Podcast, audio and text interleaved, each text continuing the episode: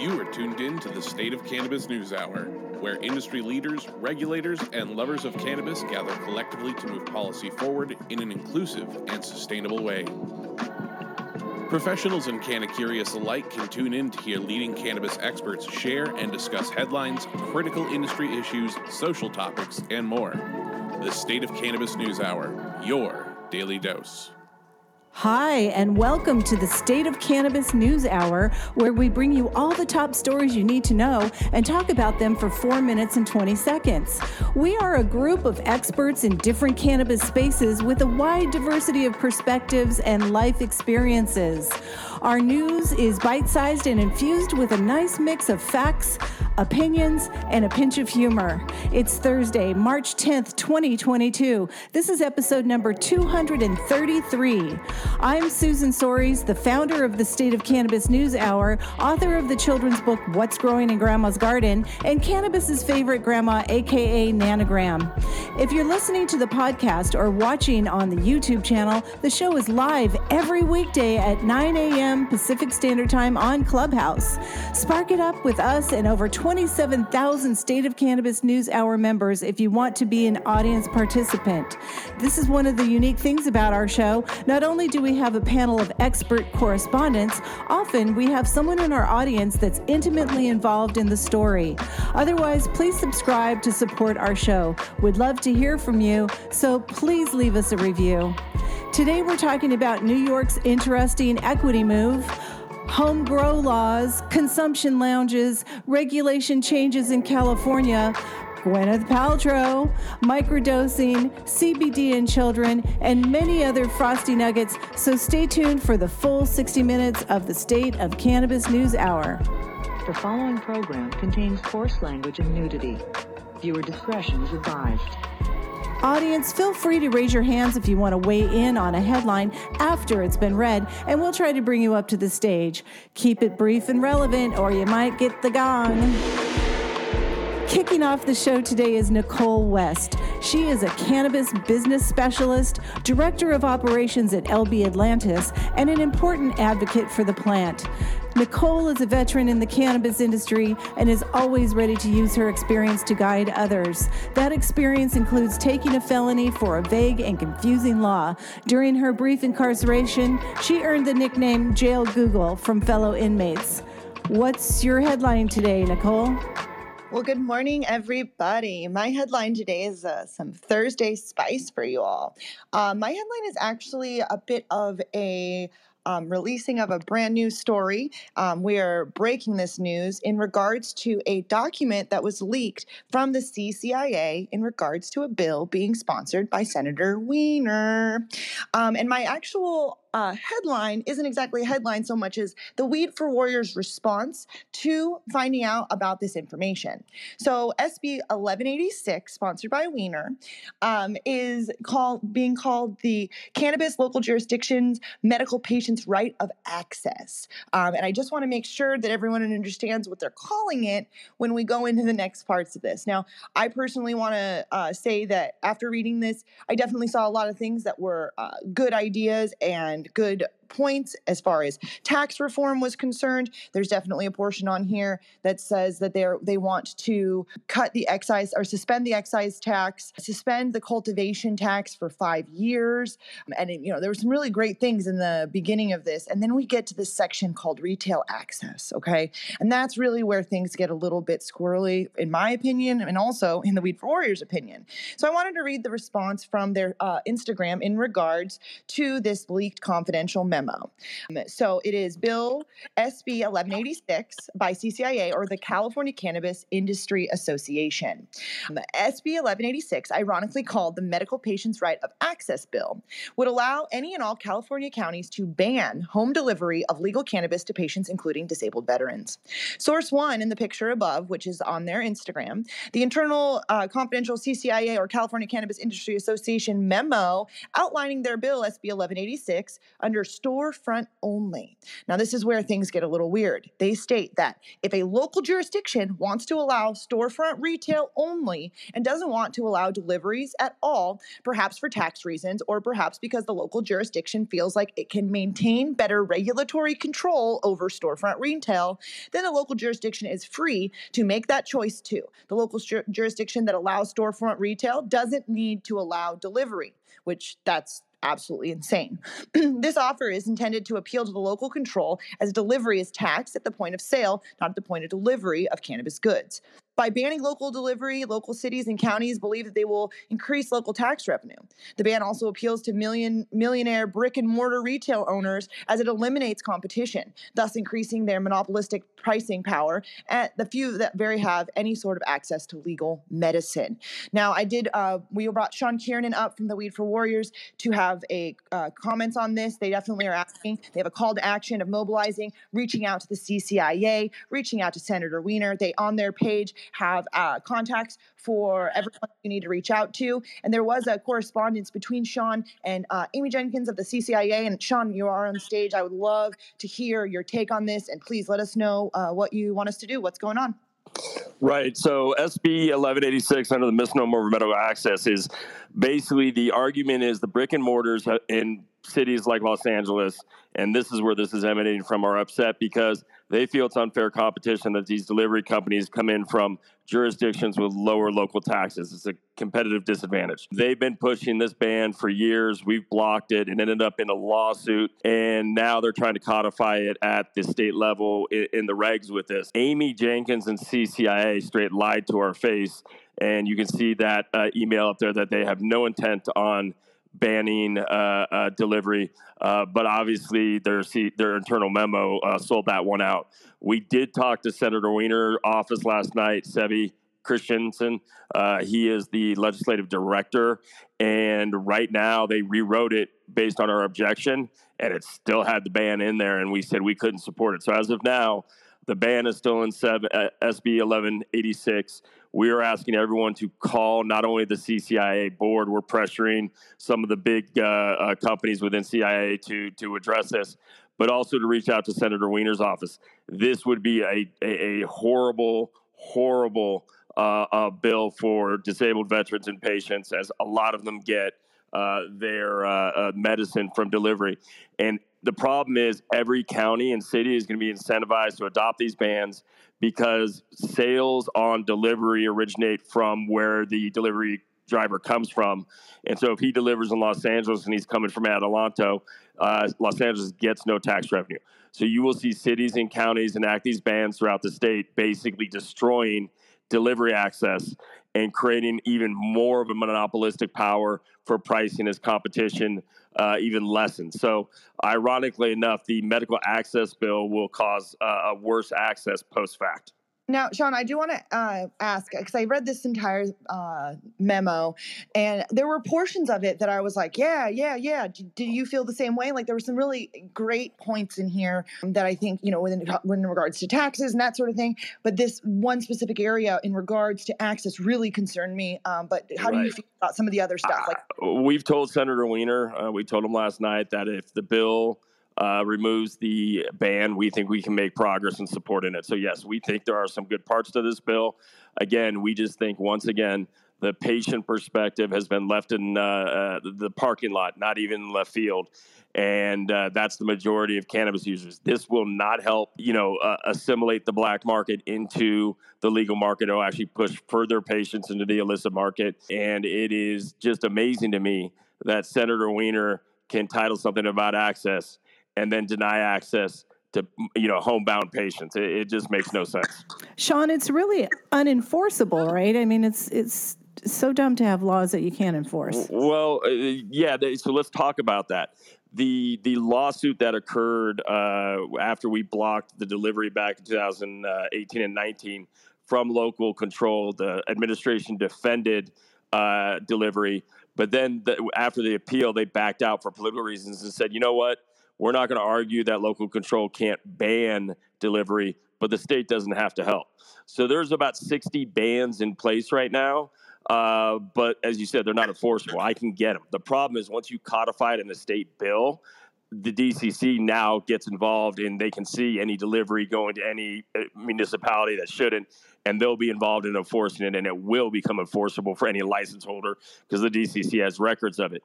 So that's our concern. And then the other thing is it creates the incentive, the economic incentive, saying if you're forcing me to have access here, I'm going to collect the taxes. So sure, like in Sonoma, we'll give Spark one dispensary uh, in the whole in the whole county, uh, giving them a monopoly. And so that's your access, and we ban delivery. So anyone who wants cannabis in Sonoma now has to go to Spark, has no delivery option, and that is not price competitive. That's actually anti-competitive, and you will see prices get worse.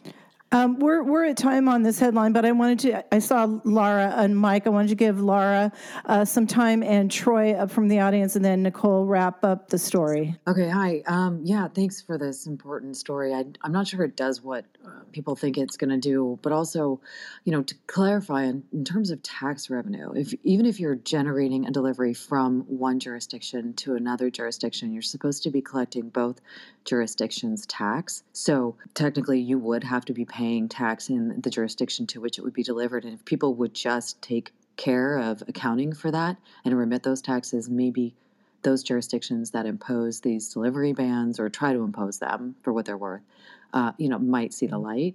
So, you know, being a responsible business owner is is part of you know, working your way into the good graces of these communities just pointing that out. This bill is fucking trash, okay?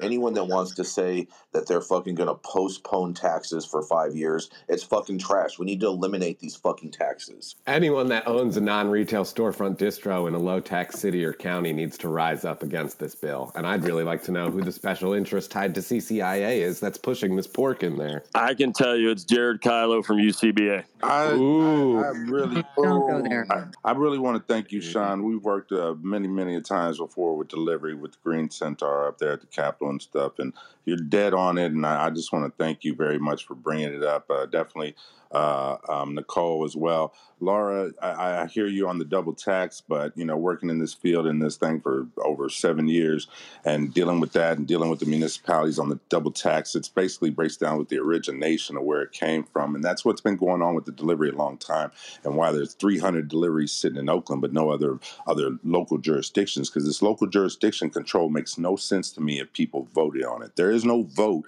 if you're being controlled by the municipalities and banned. Yeah. That, and access is shut has been completely shut off for me and my patients. And I've fought for SB 2934 so we can get access and for delivery. And Jackie Ajax was bold enough to go into 64 and rewrite it a- after bitching about it so many times at her comments and to see that it's mm-hmm. going to basically be controlled by the head of CCIA is what I'm seeing. And, you know, to be able to shut down delivery like they've been trying for over five years and to have this bill up, it's bullshit. Thank- Well, I think you have to pay attention too to the jurisdictions that require you to have a license locally, like San Francisco, Santa Cruz the unincorporated areas there. They require you to have a local license to, li- to deliver. Are finding people, like they're sending people letters, they're finding them. We need to pay attention to those jurisdictions, call them out for what they're doing, and and work. And I know some lobbyists who are working against those interests. That I, you know, if anybody wants to help in those efforts, I welcome you to the bandwagon. Uh, thank you much, everyone, um, for your comments on my headline. Um, but yeah, I just wanted to wrap this up by saying, you know, it's really important for us to pay attention to the entire bill when we're looking at these things. There a lot of times you start reading it, you're like, yeah, yeah, yeah, sign this. Um, get to the end. Always get to the end. Read the entire thing. Um, I think you know this is how we got where we are with 64, right? We didn't read the entire thing, um, and so yeah. Thank you guys all for your opinions on that. Nobody reads it. That's why we just needed to say one in one page. Weed is legal. Anyway, thank you. That was really a cool conversation. Uh, make sure that you listen to it on the podcast again. Up next is Rico Lamitte. He likes to ask the tough questions that the mainstream media refuses to ask. The self proclaimed dopest dad alive is here to encourage other dope dads. Find him on TEDx or at one of his Canavision events, but always find him here every weekday as co producer of the State of Cannabis News Hour. What's your du- juicy headline, Rico? Well, I got a little celeb gossip for the day. Definitely not my usual lane, but whatever. All right, uh, Gwyneth Paltrow is invested in c- company founded by a guy that she used to babysit. It's coming out of People magazine and Grazia. Um, the Goop founder invested in the initial seed round for Cann, the cannabis infused beverage brand backed by Darren Criss, Rebel Wilson, and Nina Dobrev and Kate Hudson as well. It's been over two years now since the heavy celebrity backed drinkable brand um, announced their initial $5 million seed round. And whether you like the company or not, they're pretty much everywhere. Uh, one of the biggest celebrity names associated with Cann has always been Gwyneth Paltrow, with stories always referencing she and founder Luke Anderson knowing each other or growing up in the same neighborhood in Manhattan. Well, it seems there's just a little bit more to that connection. Anderson jokingly alleged in an interview with the New York Post, uh, she used to change my diapers and now she supports me in selling drugs. Hmm. Interesting. Fast forward to 2019, Anderson's now the co founder of Cann, trying to get the brand up and running, uh, thinking it's going to be a layup because, you know, they're past. Uh, surprisingly, a lot of celebs have already invested in uh, in the brand before the Goop boss got in. He and his partner Jake Bullock pitched Gwyneth first, but she shut them down, saying that the brand was too small for her at the time. Hmm. According to Anderson, Gwyneth told him that she wouldn't back Cann because it, it was barely working and not enough traction. I was heartbroken, he said. He persevered and eventually proved to Gwyneth and, uh, that Cann was growing as a business and would be a smart investment. Well, proven to be more of a grower than a shower, it didn't take long for Paltrow to hop in on that initial $5 million seed round and joining the likes of all those other celebrities. Um, given the infused drinks company, that coming of age confidence she always knew was there. And the rest is history. Or her story. Well, growing up as rich kids in Manhattan, I'm sure that Luke's parents and definitely had monitors set up and they'll tell what really went on during those diaper changing sessions. And what I want to know as a concerned parent is what age did she stop babysitting Anderson? Or did she? Hmm. This is Rico Lamitte, dopest dad on the street, and you know, just a concerned parent and shit. Reporting for the State of Cannabis News Hour. What do you guys think about this? Is it a problem? Nanograms. So are you saying she's rocking the cradle, Rico? He's a grown adult. He hasn't been his whole life, Nichole. I'm just I'm surprised that she didn't see um, his vision earlier. I, I did not know that. So um, maybe she wasn't looking. Maybe it was covered in a cloud of smoke. maybe she wasn't looking for it earlier. Susan. I wonder if Snoop Dogg introduced or, or uh, made her really think about it, you know, because Snoop was her first weed dealer. I thought that was Cam- uh, Cameron. Uh, oh, Diaz. you're right. You're right. That wasn't Gwyneth Paltrow. You're right. That was Cameron. not all white women look alike. Nichole. White beautiful women, they yeah. all look alike. oh my! Not a fan of the beverage. I, I don't know about you, but um, they have I, one. I can't.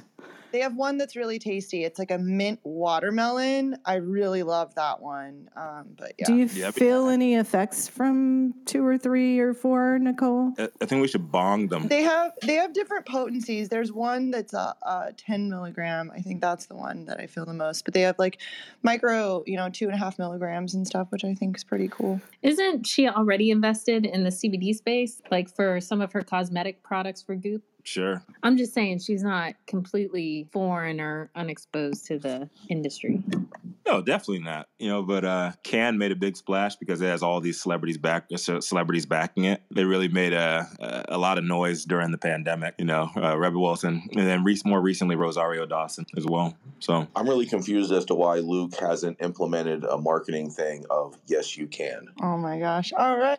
Great segue to the stealer of dad jokes spotlights, Mr. Jason Beck. Jason Beck's the longest running retailer in cannabis U.S. history and the literal highest member of the GOP. What do you have for us today, Jason? Oh, yeah, Nichole. Good morning, everybody. Happy Thursday. My story comes out of South Dakota and everyone's favorite prohibitionist governor, Kristi Noem where medical marijuana patients can continue to grow cannabis at home, but lawmakers limit the number of pot plants. In home cultivation of cannabis will remain legal in South Dakota for medical cannabis card holders. Voters in 2020 authorized medical uh, marijuana patients to grow marijuana for personal use with within their private residences, but the approval didn't stipulate any limit to the number of plants that can be grown at once. Oh, I smell trouble. That's been a source of worry for a majority of South Dakota lawmakers since Wednesday. Uh, the House and Senate came to terms on a settle on settling the limit at four marijuana plants. It's a compromise, if you will, said Representative Fred Deutsch, a Republican from Florence.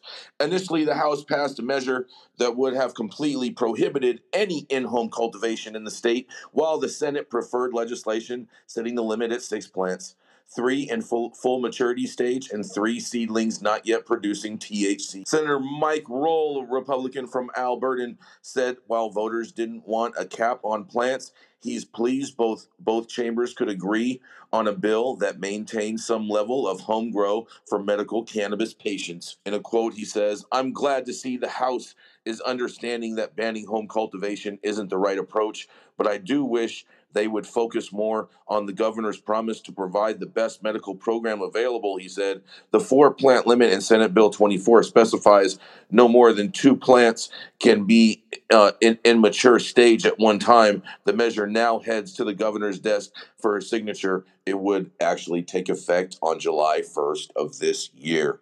Well, I'm willing to bet that probably Governor Kristi Noem, being the prohibitionist that she is, will probably veto this bill. But great job, fucking legislature of South Dakota. You managed to fuck up another good thing, such as home grow. And this is Jason Beck reporting for the State of Cannabis News Hour. It is a line in the sand. It's not okay. Lines in Four plants with only two that are allowed to be mature or flowering. That is some bullshit. yeah, it's getting rough out there for home growers in South Dakota. I mean, was it ever good for them out there? By the way, we have we have no listeners in the north or the south of the Dakotas. We've got listeners all over the globe, but not there. Go ahead, Mary. Oh, I mean, you know, these attacks on home grow are happening everywhere. Michigan had such a generous home grow situation, and they uh, they've added additional bills to stifle home grow. It's uh, it's going to be really hard to grow your own weed in the future. Really hard. You can't say that there's benefits to cannabis and not allow home grow. That that doesn't make any sense.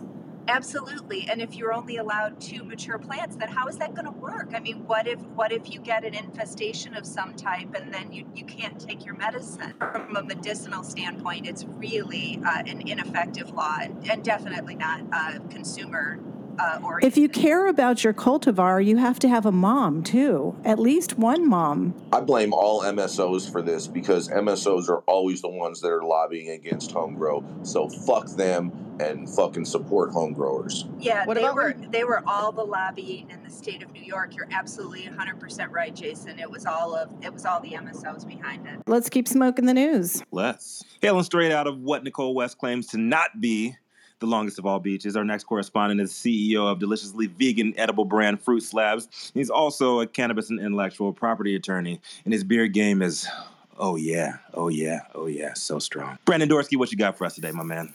Thanks for having me. Today, my story comes from Reuters. It's five cannabis cases to watch in 2022.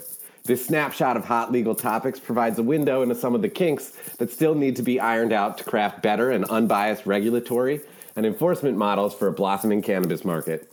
Five cases to watch are Northeast Patients Group et al. versus Figueroa. This case focuses on in state residency requirements and the budget rider, commonly known as the Rohrbacher Amendment, which prohibits the Department of Justice from using appropriated funds to interfere with medical marijuana industries that operate in compliance with state law.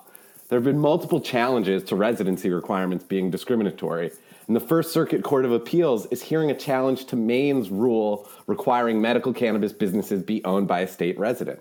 In August, the District Court of Maine struck down the residency rule on the basis that it violated the Dormant Commerce Clause, which prevents states from discriminating against interstate commerce. But Maine has challenged that the Dormant Commerce Clause applies to the federally illegal cannabis industry. Another case, or two cases, is Bierbach versus Diggers Polaris and Musta versus Mendota Heights Dental Center. In February of 2022, the U.S. Supreme Court invited the Solicitor General to submit an amicus brief addressing whether the Controlled Substances Act preempts state laws requiring workers to be reimbursed for the cost of medical cannabis to treat work related injuries. The request is on the heels of seeking review of the Minnesota Supreme Court's findings that a state workers' compensation law requiring coverage of medical cannabis was preempted. This conflicts with decisions in other states, like New Jersey and New Hampshire, where reimbursements to medical cannabis patients were deemed permissible despite ongoing federal prohibition under the Controlled Substances Act.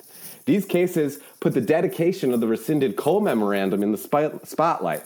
It was rescinded by Jeff Sessions in January 2018, but that memo previously limited federal interference in state compliant cannabis programs.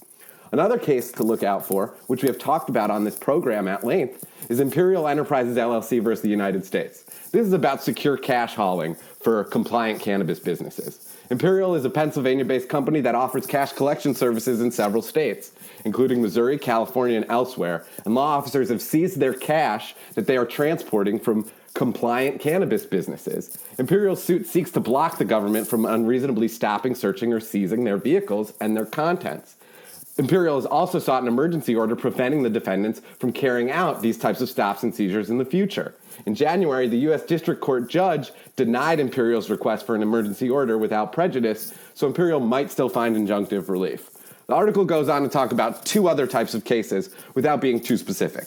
One is popular IP rights cases where major brands are having their trade names knocked off, like the plethora of modified cannabis candies appropriating brands like Skittles, Nerds, and Fritos.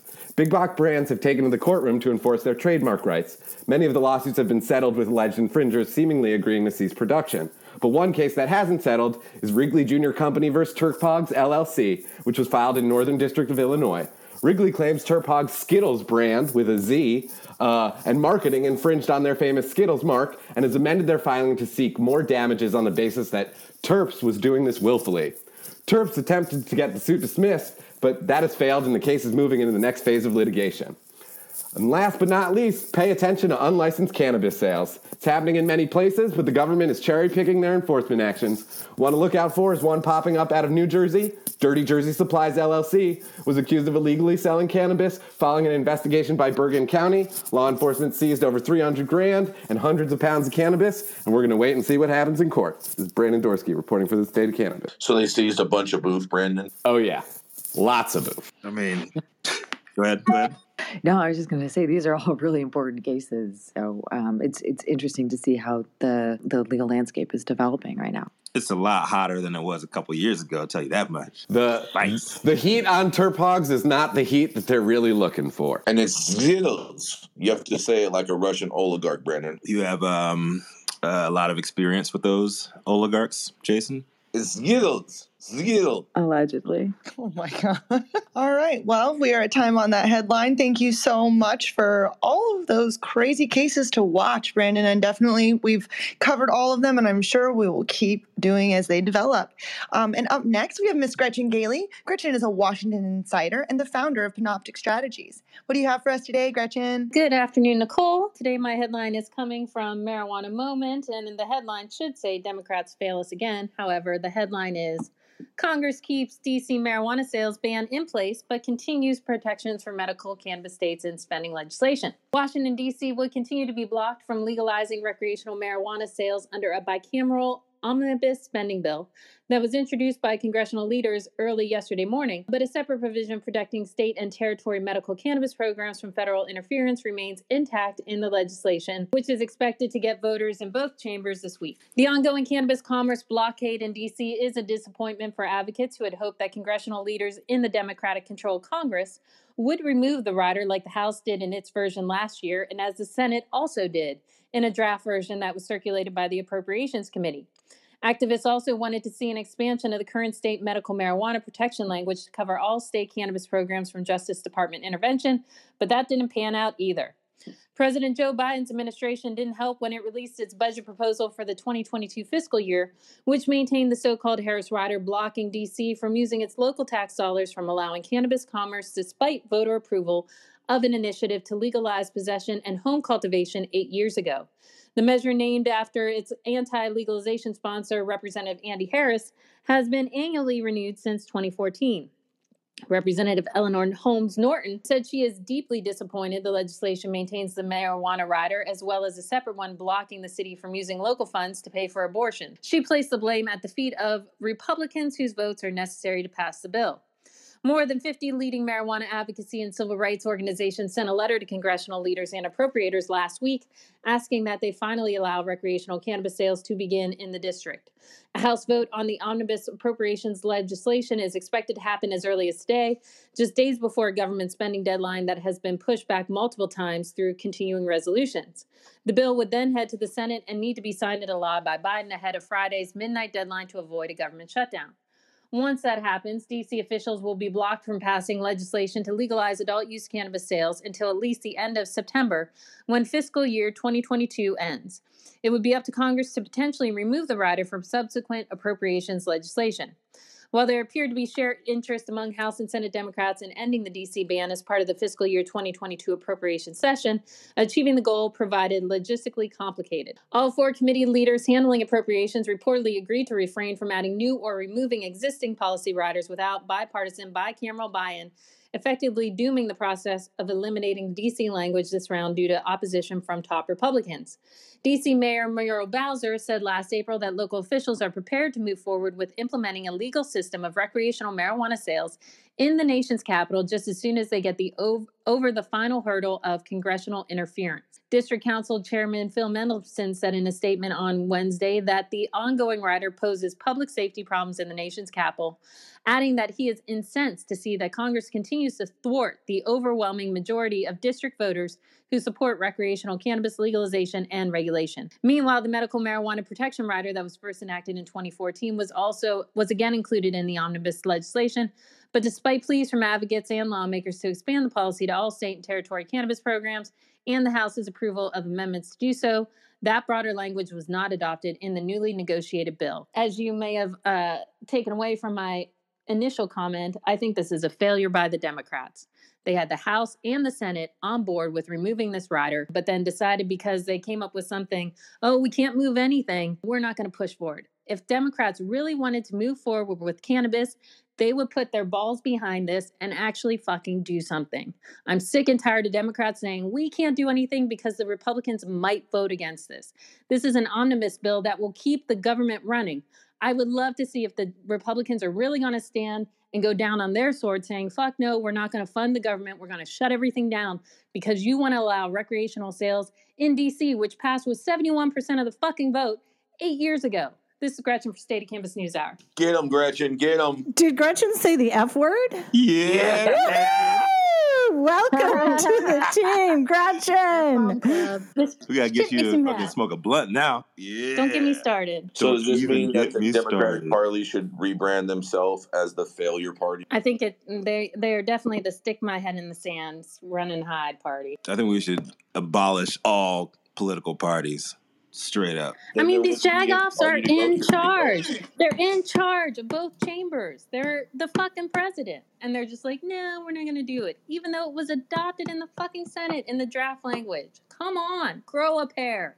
Andrew Yang wants to take us forward, and I'm going to take us to a relight because we're past the half hour mark. You are tuned in to the State of Cannabis News Hour, your daily dose. The thoughts and opinions expressed in the State of Cannabis News Hour are those of the individual speakers, not those of any other speaker, the State of Cannabis, or its members. The statements made in the State of Cannabis News Hour do not constitute legal or accounting advice, and State of Cannabis and its speakers make no representation regarding the legal status of any substance in any country, area, or territory, or any other authorities. The views expressed in this room do not establish any fiduciary relationships. The sponsorship of the State of Cannabis News Hour do not imply or constitute any endorsement by the State of Cannabis or the expressions of any of the opinions whatsoever on the part of the State of Cannabis or any of its speakers.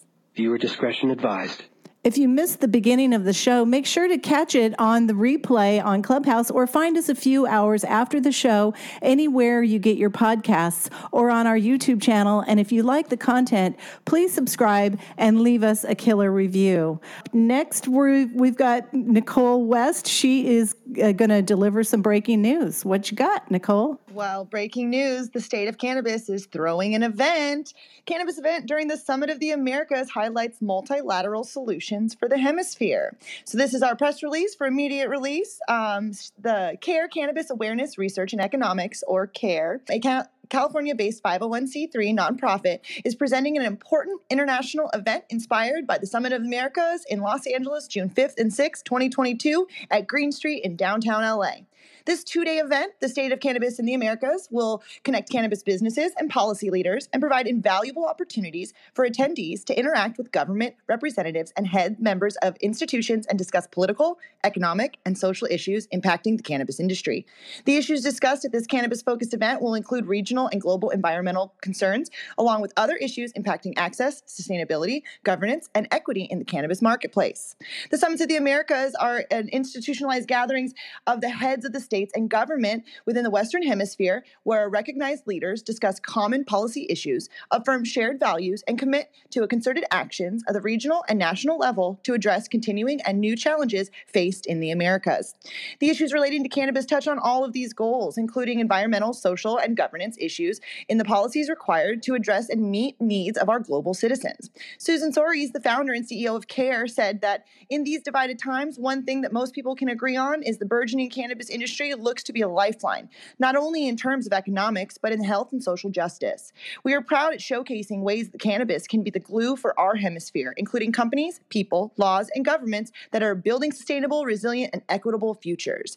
We are so excited about this event. Um, if you guys want to check it out, go to stateofcannabis.org. Um, you can also reach out to Susan, Susan at the stateofcannabis.org, and um, any of the people on the uh, with the green beans, any of our hosts can help you as well, myself or Rico.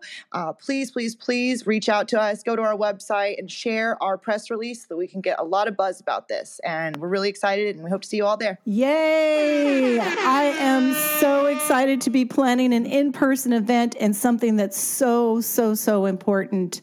Um, really, you guys help us get the word out. Uh, this is going to be hopefully, hopefully, it's it'll be a big deal. We've got to break down some walls and uh, help everyone rise up. I'm all about both of those, breaking down walls and rising up. Now, up next, We should build more walls. No walls. Oh my fucking God, bro. tear them down. All right, so I'm going to keep smoking the news really quick. Um, it's no secret that I love cannabis consumption lounges. There should be as many as there are bars, but that may be a pipe dream on my part. My headline comes from Eater LA, and it's West Hollywood's cannabis consumption lounges are making a comeback. The first regulated consumption lounge in the United States is in West Hollywood, and it opened about six months ago, pre COVID. It was called Lowell's Cafe. Now it's the original Cannabis Cafe. It was a big hit. Jason Beck, the president of cannabis tourism in WeHo, and I went to check it out. There was a lot of buzz and it was fun, but they had a, a bunch of hiccups that needed to be worked out. But still, consumption lounge, yay! The Cannabis Cafe was a major success thanks in large part to the city of West Hollywood itself. Officials began making long term plans to handle cannabis consumption lounges well before California's adult use became legal in 2017, launching a permit process to have a total of 10 dispensaries and 16 consumption lounges within the compact city of WeHo in short order. Then the pandemic hit. Fast forward to 2022, and that two year lull is ending. Yay.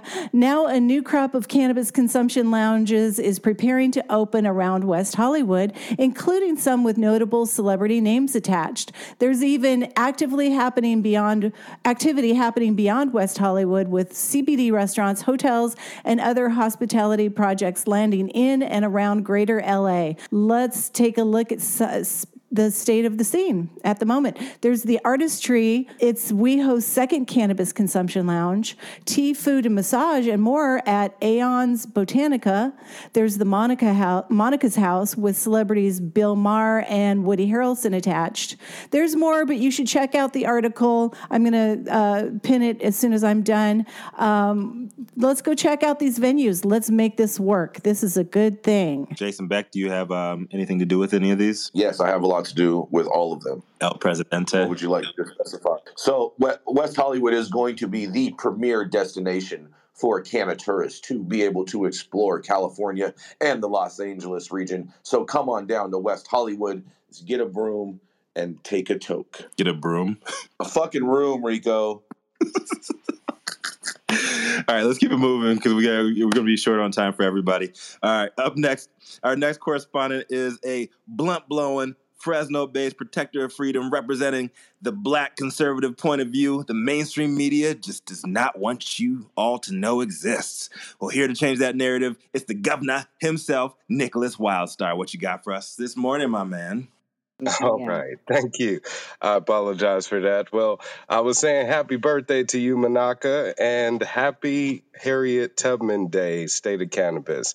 In celebration of our nation's most famous female abolitionist who used her superwoman powers to help others break free from oppression, I bring to you the story of a Ukrainian born American attempting to do just that, only using cannabis.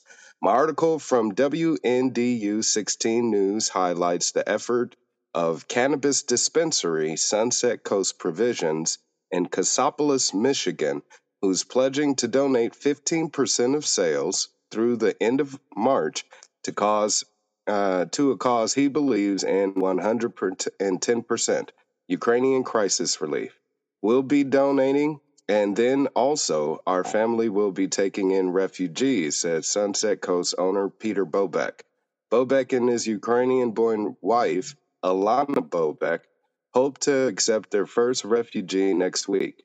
There is a 16 year old girl who is going to come here alone, said Alana. Both her parents are fighting against the Russian army and they refuse to leave. Alana says it took the teen almost 24 hours to cross the border into Poland She's awaiting results of a COVID test before she can board a plane. All seemed fine when Peter and Alana Bobek visited Ukraine last summer. They never imagined a recent turn of events. It's a new normal now for them to sleep in a bomb shelter and basements of their own homes. It's a new normal for them to run as fast as they can to the nearest basement or bomb shelter as soon as they hear sirens wailing, said Alana.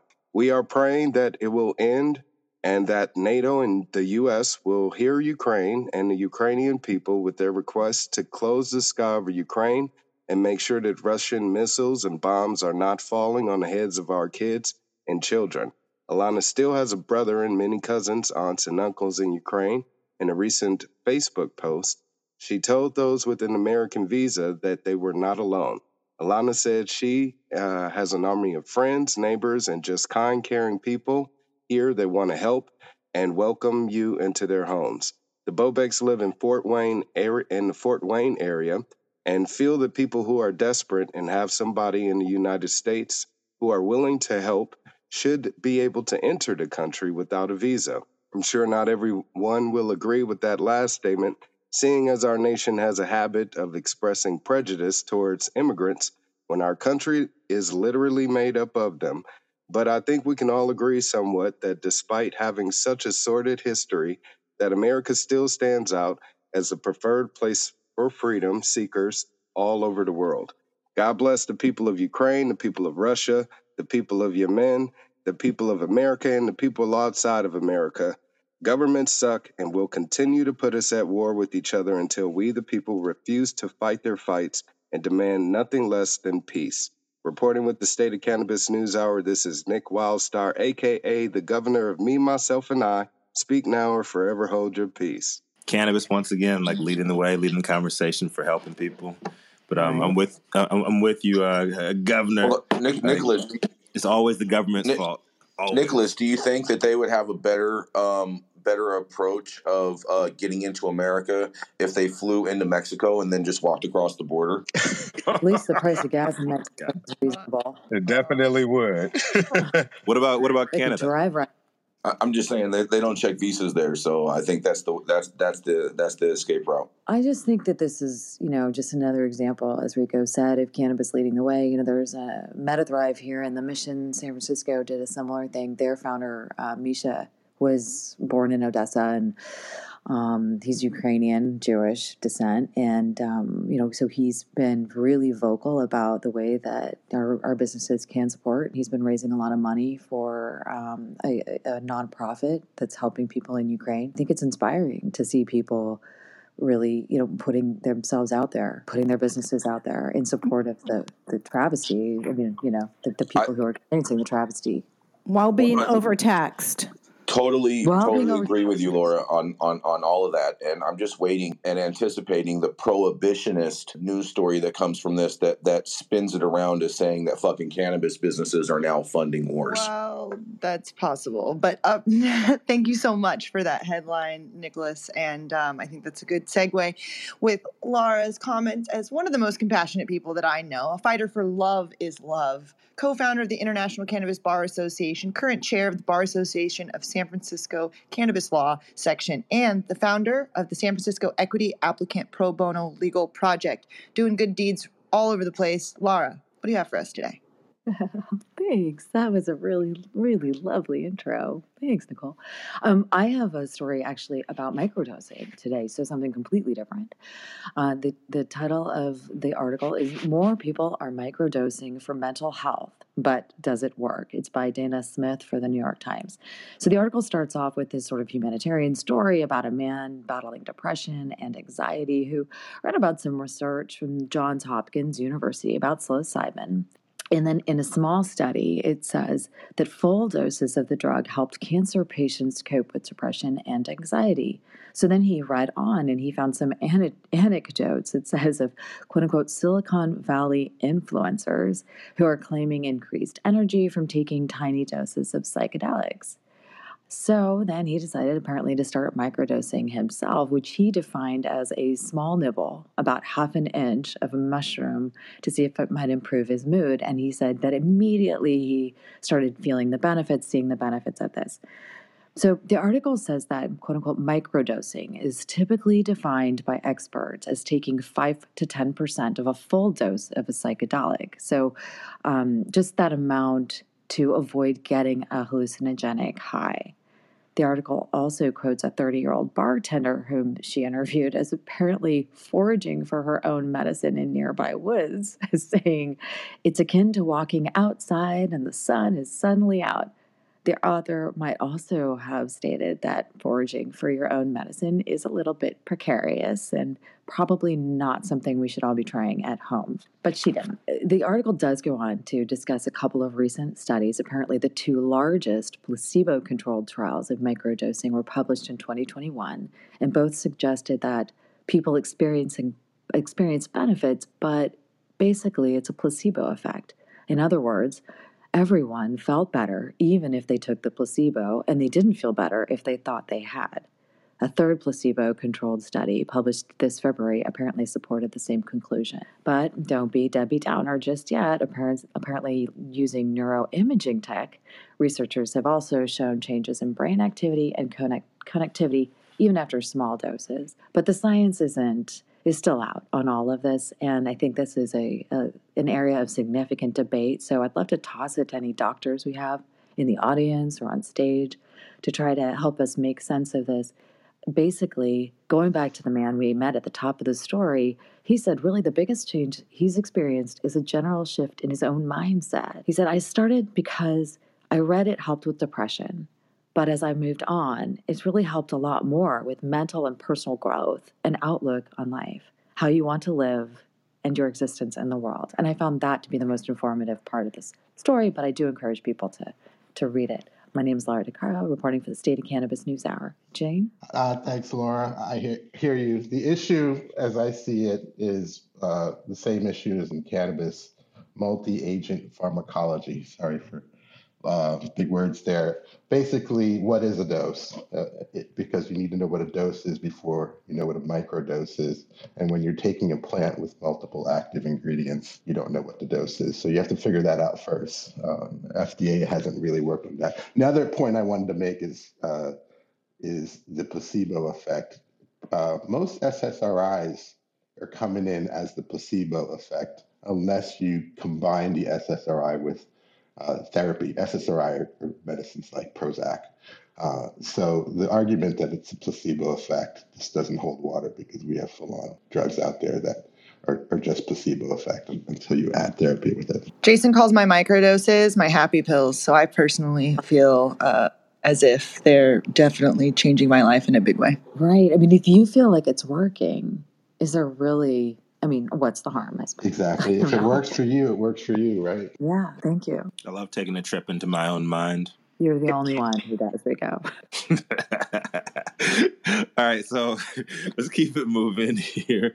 Up next, our next correspondent's a pot loving PhD pushing for common sense cannabis policy for everyday people, a real life outside the box activist remaining optimistic in the midst of cannabis chaos. It's also her birthday, so happy birthday, happy born day, Pisces. What you got for us this morning, Menaka? Uh, thank you so much. Good morning, everybody. Thank you so much for that wonderful introduction. I am talking about regs today. My story comes from Nicole Potter of High Times, and the headline reads California Cannabis Department proposes new regulatory changes. So here's what's happening. California's Cannabis Regulatory Authority, the DCC, which stands for Department of Cannabis Control, announced a new round of rulemaking last Friday, March 4th. According to their press release, the press release, these changes are intended to streamline and simplify existing regulations, enhance consumer protections, and make permanent changes that are currently in effect as emergency regulations. If approved, they would be expected to go into effect in fall of 2022, and the September 2021 emergency regs would also be permanently adopted.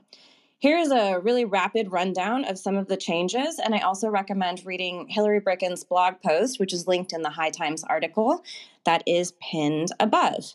And remember that these are not yet effective. This is what the DCC is proposing. No more personal cultivation on licensed premises. Shipping containers and modular buildings are permanent structures. Premises diagrams may become less painful to complete. Non compliant premises, like those having living spaces would have a six month grace period to come into compliance. Instead of five or so forms for SOPs, they'll be consolidated into one. The definition of a financial interest holder could soon include a person that has entered into an intellectual property licensing agreement for a share of the profits. A lab needs to have independence from persons that hold a license or an interest in a commercial cannabis business license for any activity other than testing. They can't give special treatment, such as discounts, to some licensees but not others. Caffeine is coming off the prohibited additives list. The DCC is saying no to medical devices or applicators such as nasal sprays, eye drops, or metered dose inhalers. Business promos might get trickier. No giveaways of cannabis or accessories, no raffles or sweepstakes, and much more. So you'll need to take a look. The new package is 504 pages, including strike throughs, and consult with your experts to prepare for what is being considered. To wrap up, here's where we are today, and here's what's coming next we are just beginning the 45 day public comment opportunity that goes with these formal rulemaking processes. That ends on April 19th, 2022.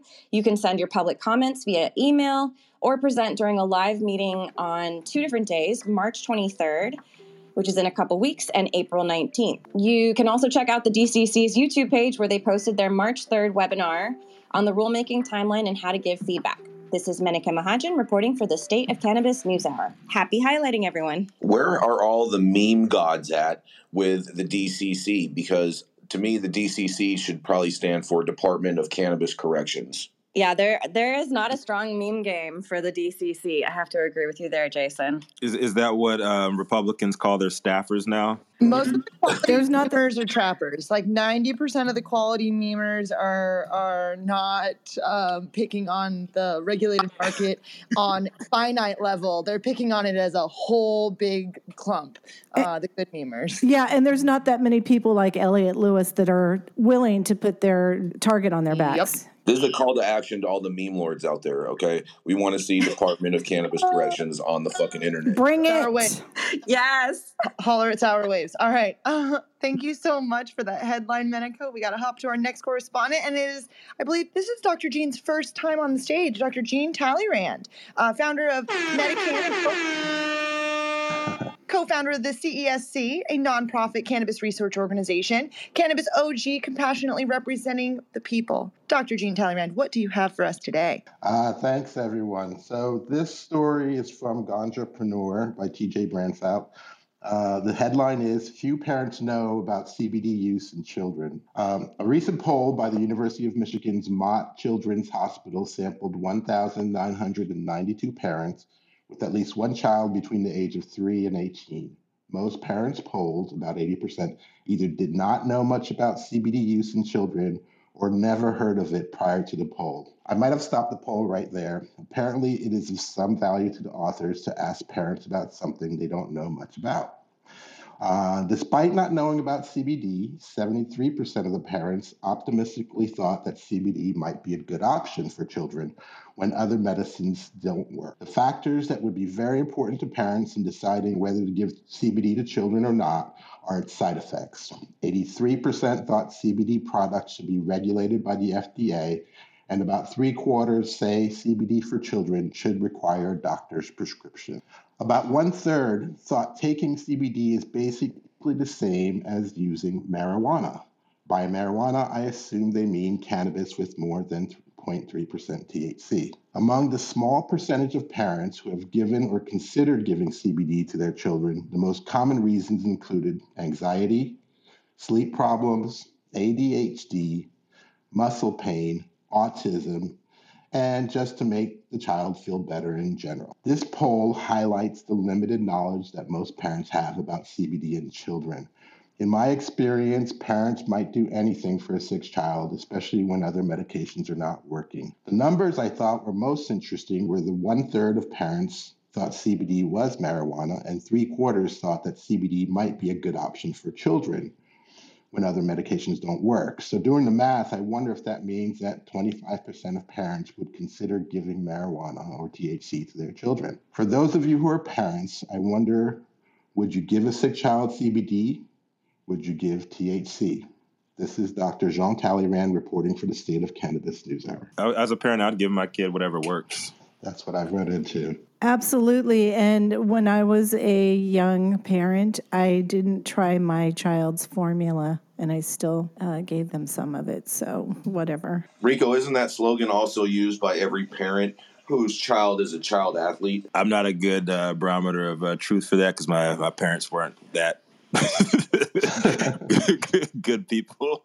So, um, sure. But you are a dope dad. Yeah, and you know, I mean, a lot of parents are going to be concerned too with like losing parental rights if their child has positive for controlled substances. So you know, you can't. You, you've got to be really considerate of what those parents have going on. Absolutely. And uh, thank you, uh, Jean, for uh, your first headline on the State of Cannabis News Hour. It's so great to have you. This was a really good show. We've reached the top of the hour. If you missed any of it, make sure to catch the replay or find us a few hours Thanks. after the show anywhere you get your podcasts or on our YouTube channel. Um, Sorry. Uh, and if you like the content, please leave us a review. A big thank you to all of the correspondents that comb through all the headlines each day to bring us just what we need to know. A big thank you to Nichole and Rico for co producing the show with me. Thank you, audience, for being our eyes and ears when there's news in your city, county, state, or country. Your addition to our show makes the State of Cannabis News Hour news you can trust.